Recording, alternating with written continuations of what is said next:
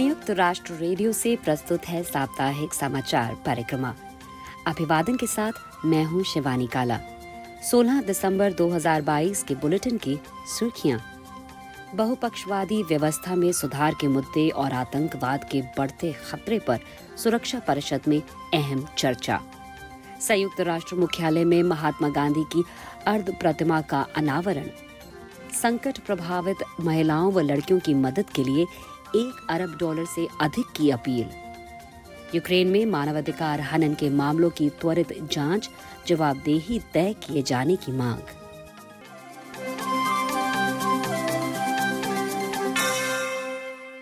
हम आपको याद दिलाते चलें कि वैश्विक परिप्रेक्ष्य वाली मल्टीमीडिया समाचार सामग्री के लिए आप हमारी वेबसाइट पर आना ना भूलें। पता है news dot U N dot org slash H I आप हमारा न्यूज़ लेटर भी सब्सक्राइब कर सकते हैं, जिससे समाचार आपको हर दिन मिलते रहेंगे। अब समाचार विस्तार से। भारत दिसंबर महीने के लिए सुरक्षा परिषद का अध्यक्ष देश है और इस सप्ताह दो महत्वपूर्ण उच्च स्तरीय बैठकें आयोजित की गईं। बहुपक्षवाद के मुद्दे पर हुई चर्चा में यूएन प्रमुख एंटोनियो गुटरेश ने शांति के लिए अगले वर्ष एक नए एजेंडा को प्रस्तुत करने की बात कही। तो आतंकवाद की चुनौती पर हुई बैठक में आतंकी गुटों से बढ़ते खतरों से निपटने के लिए अहम उपायों को रेखांकित किया गया। एक रिपोर्ट के साथ सचिन गौड़। यूएन प्रमुख एंटोनियो गुटरेश ने बुधवार को बहुपक्षवादी व्यवस्था में सुधार की आवश्यकता के विषय पर सदस्य देशों को संबोधित किया।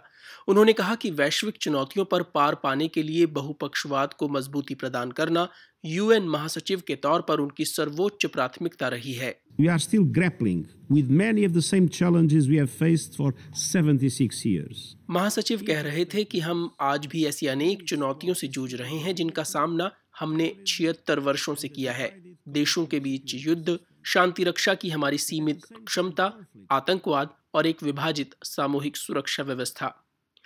इन चुनौतियों के मद्देनजर यूएन प्रमुख ने शांति के लिए एक नए एजेंडे का प्रस्ताव दिया, जिसे 2023 में सदस्य देशों के सम्मुख प्रस्तुत किया जाएगा।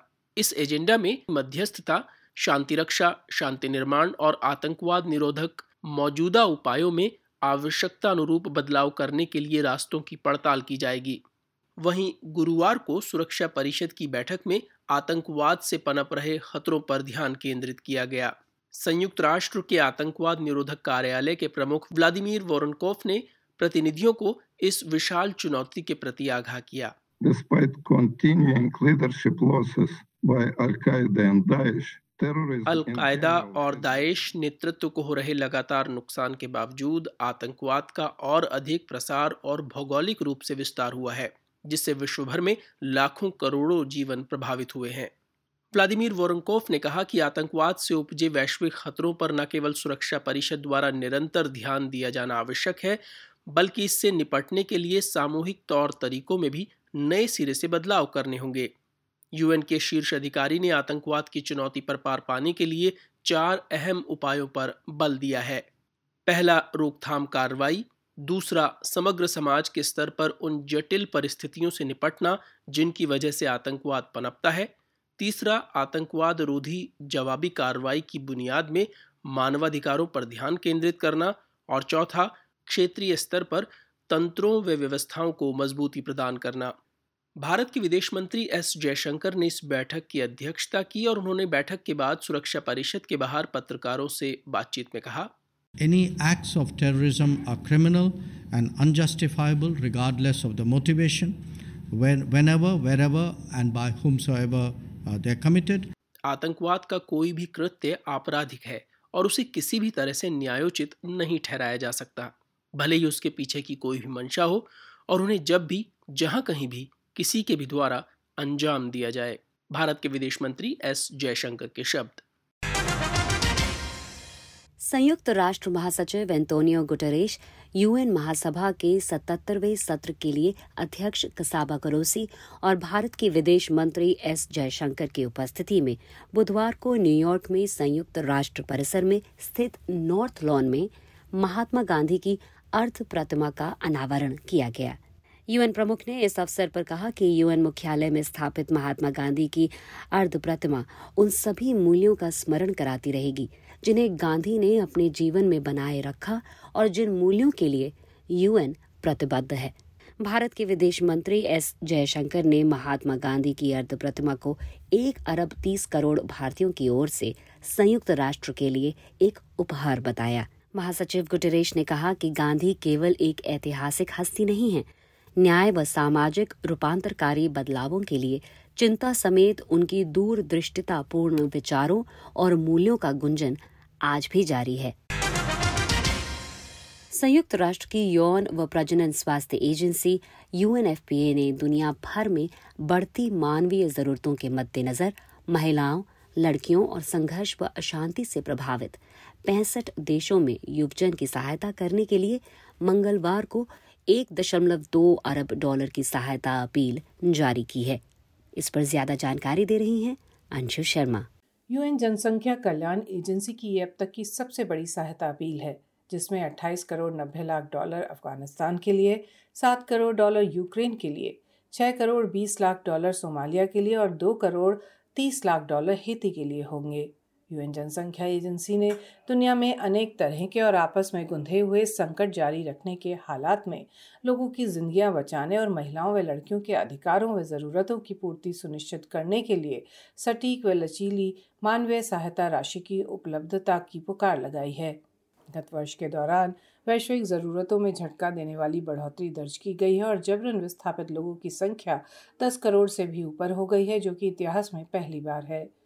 जानलेवा सूखों के हालात ने पाकिस्तान से लेकर हॉर्न ऑफ़ अफ्रीका तक तबाही मचाई हुई है, जबकि यूक्रेन में युद्ध ने वैश्विक विस्थापन संख्या में बढ़ोतरी कर दी है और अफ़गानिस्तान, हेती, सोमालिया व यमन में खाद्य असुरक्षा को और बदतर बना दिया है। यूएनएफपीए का कहना है कि संकटों ने महिलाओं व लड़कियों के स्वास्थ्य और अधिकारों पर विनाशकारी प्रभाव छोड़े हैं।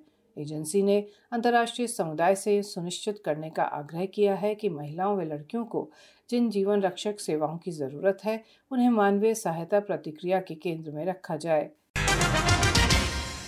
संयुक्त राष्ट्र मानवाधिकार उच्चायुक्त वोल्कर टर्क ने कहा है कि यूक्रेन में अंतर्राष्ट्रीय मानव कल्याण और अंतर्राष्ट्रीय मानवाधिकार कानून के उल्लंघन के आरोपों की त्वरित जाँच और गंभीर हनन के दोषियों की निष्पक्ष व स्वतंत्र कानूनी प्रक्रिया के तहत जवाबदेही तय की जानी होगी। उन्होंने गुरुवार को मानवाधिकार परिषद में यूक्रेन में मानवाधिकारों की स्थिति पर एक रिपोर्ट प्रस्तुत की। ये रिपोर्ट रूसी सैन्य बलों द्वारा यूक्रेन में आम लोगों को बिना किसी सुनवाई के ही जान से मार दिए जाने और उन पर किए गए हमलों के आरोपों की पड़ताल पर केंद्रित है।